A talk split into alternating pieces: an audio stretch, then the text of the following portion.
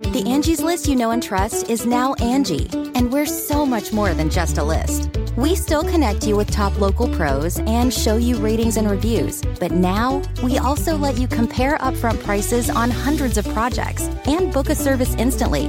We can even handle the rest of your project from start to finish. So remember, Angie's list is now Angie, and we're here to get your job done right. Get started at Angie.com. That's A N G I, or download the app today. This week in China's history. October 28th, 1728. Treason in the early Qing and the curious consequences. Written by James Carter. Published in SupChina Read for you by John D. Van Fleet. The city of Xi'an has a long imperial past. It was by some measures China's greatest imperial capital when it went by the name Chang'an during the Tang Dynasty. Today, the city is home to some of China's greatest historical treasures, including a nearly intact city wall and collections of imperial relics. Nearby, imperial tombs from the Tang and the terracotta army of the first emperor underscore that this has been a center of power for a long, long time. The weight of this past might have made a letter, thrust into the hands of a regional official, a little heavier. Yue Zhongqi, Governor General of Shaanxi and Gansu, was returning from an official reception to his office when a stranger approached and presented him with an elaborate but unofficial letter, signed with the apparent pseudonym Summer Calm. Reading the letter later, in private, Yue found that he was being invited to join a plot to overthrow the emperor and the entire Qing dynasty. The story of Yue Zhongqi and the treason plot is told masterfully in Treason by the Book by Jonathan Spence. Twenty years after its publication, the book is both a compelling read, proceeding along like a thriller, and rigorous history. Spoiler alert for the paragraphs that follow. At the heart of the letter General Yue received are the grievances of an occupied land.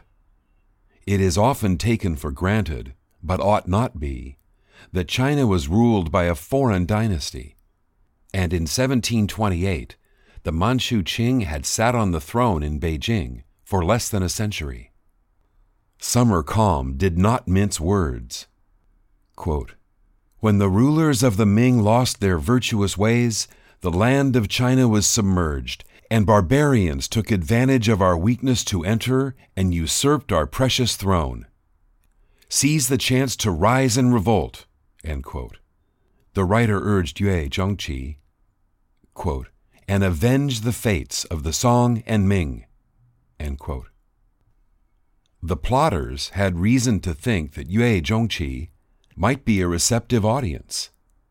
He was descended from a famous general, perhaps the most famous general of all, Yue Fei, who had made his name defending China from invasion and standing up against treachery.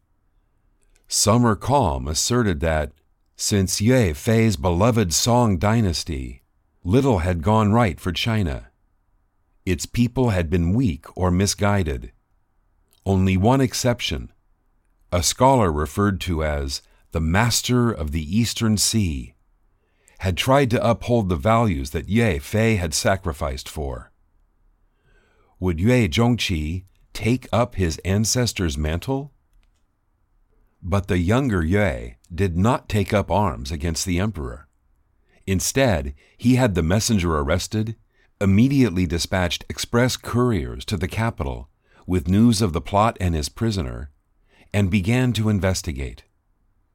Although torture was threatened, gentler means were used to learn that the conspiracy against the Qing was orchestrated by a Hunanese scholar named Zeng Jing.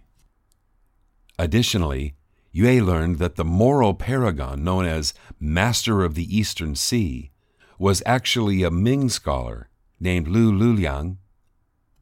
No ruler tolerates sedition, But the Yongzheng emperor, who saw threats even where none existed, was vigilant to the point of paranoia.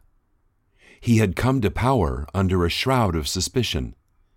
His father, Kangxi, had been one of China's greatest emperors, but had failed to arrange for an orderly succession. The eventual Yongzheng emperor had not been the first choice as heir, and Kangxi guarded his will carefully. When Yongzheng ascended the throne, many of his brothers and their allies rejected the new emperor's legitimacy. Yongzheng used murder, imprisonment, or exile, adding to the resentment of his reign and, in turn, heightening his paranoia. In Spence's description, Zeng Jing had nothing but disgust for Yongzheng, who, quote, has murdered several of his brothers, plotted against his parents. He persecutes his loyal ministers and gives his ear only to sycophants. He is greedy for material gain, ever eager to kill others, often drinks himself into oblivion, and cannot control his sexual passions. Not surprisingly, when news of a plot against him reached the Forbidden City, Yongzheng acted quickly. Troops were dispatched in December to Hunan, where Zeng Jing and his family were taken into custody. For four months, Zeng was questioned in Changsha, where he detailed his path to sedition, confessing his opposition to the Manchu dynasty, his hopes for insurrection, and his personal antipathy to the emperor. Eventually, he was taken to Beijing for further questioning. Zeng Jing's fate was sealed. In November, the bureaucracy, instructed by the emperor to review the case one last time, issued a unanimous opinion. Quote, lingering execution by slicing for the traitor himself, with summary execution by beheading or strangulation for all his close male relatives aged 16 or over, and exile and enslavement for all the women and minor males in the criminal's family.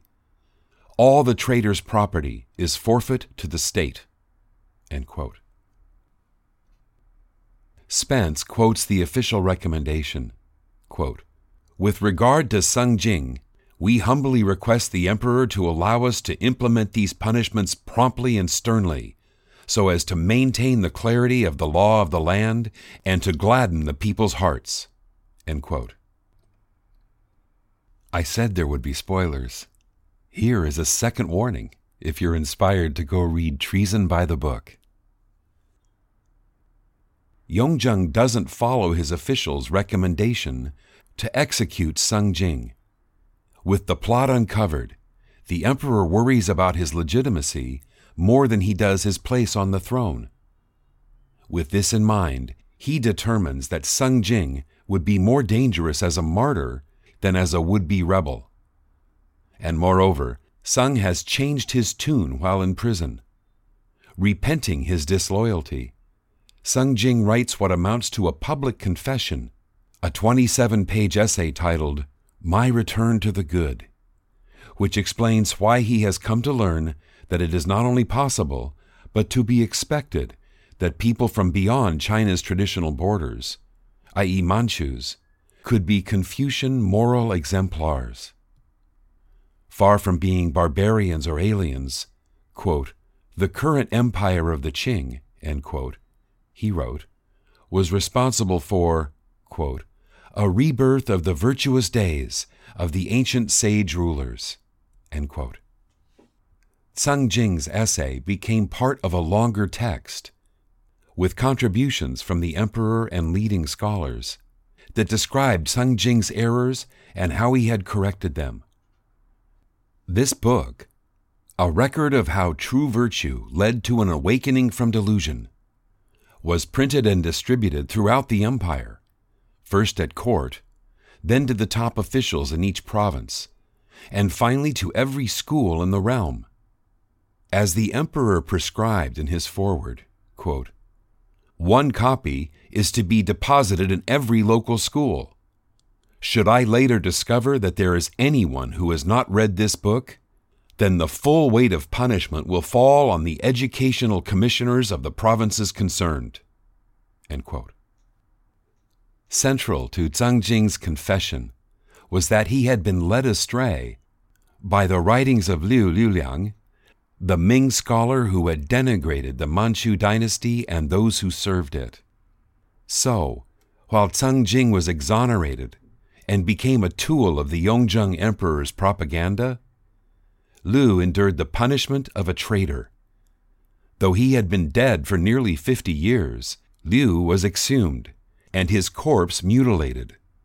His son, also an accomplished scholar, had died two years before. He too was exhumed and his body punished. Liu's writings were banned, his extended family exiled or enslaved. Part of Yongzheng's justification for pardoning Zeng Jing, but punishing Lü Liuliang, is that Zeng attacked only the emperor himself, while Liu had impugned his ancestors. So while it was Yongzheng's prerogative to be merciful to the younger man, the crimes of Liu were beyond redemption. The story's postscript plays on this same principle. When Yongzheng's son, the Qianlong Emperor, came to the throne, he revisited the case. Avenging his father, he had Zeng Jing arrested and executed. Zeng did not suffer alone.